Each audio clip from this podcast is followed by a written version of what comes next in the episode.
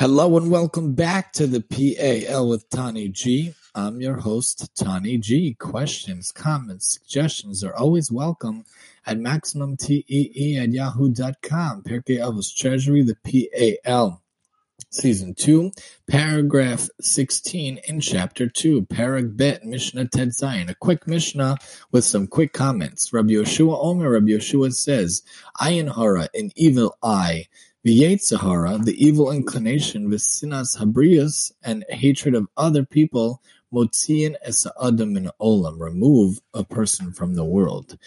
So if you have the evil eye or the evil inclination or hatred of other people, it really takes you out of this world. And we'll see in the comments why. Rabbi Yehoshua says an evil eye, three negative qualities that destroy a person's life in this world is mentioned in this Mishnah. The first is the evil eye, which may refer to a number of things. One is a roving eye that incessantly seeks luxuries. Alternatively, the evil eye may refer to the attitude of one who seeks to harm the property or family of others, as Rav says.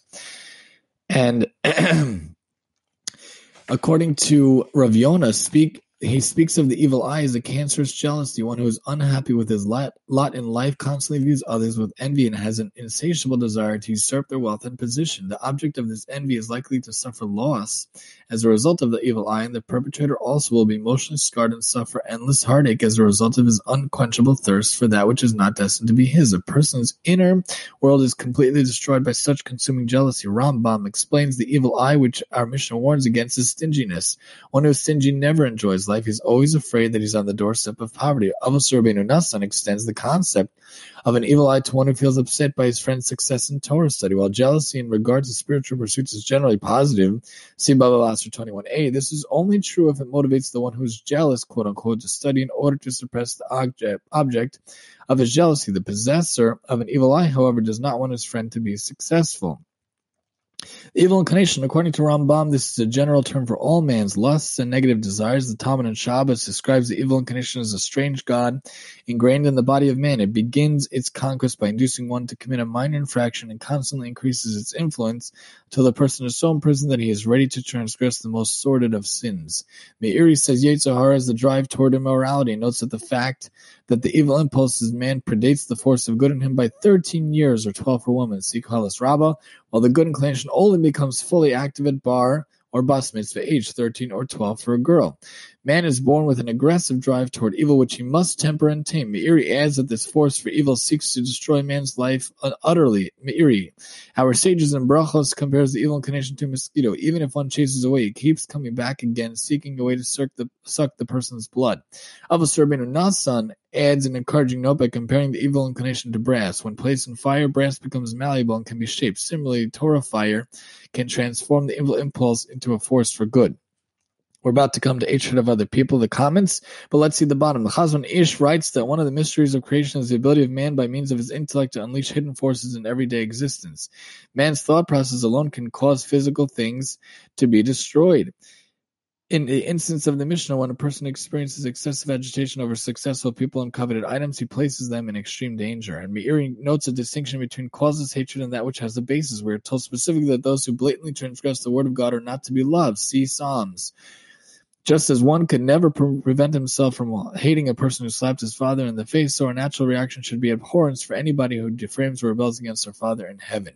Hatred of other people. This refers to causeless hatred. Sinas chinam, which we know was a cause of one of the Bate Migdashim to be destroyed. So the antidote, the answer would be ahavat chinam, loving people for without cause, loving people just because they're our brethren, just because they're our brothers and sisters, and that would be a way maybe to make the base Beis Hamikdash come back and to make there be peace and harmony in the world, and make the, the world come to its fullest extent. Rambam renders sinas habrius as misanthropy, referring to one who detests human company and prefers to be alone. Such a person will eventually suffer from melancholy. The disinclination toward human company discussed in our Mishnah is not rooted in a desire to be free of others' negative influence, but is simply antisocial behavior. Avos explains Rambam's rendering is a, inappropriate since this Mishnah discusses social and moral failings rather than physical, or in this case, psychological sicknesses.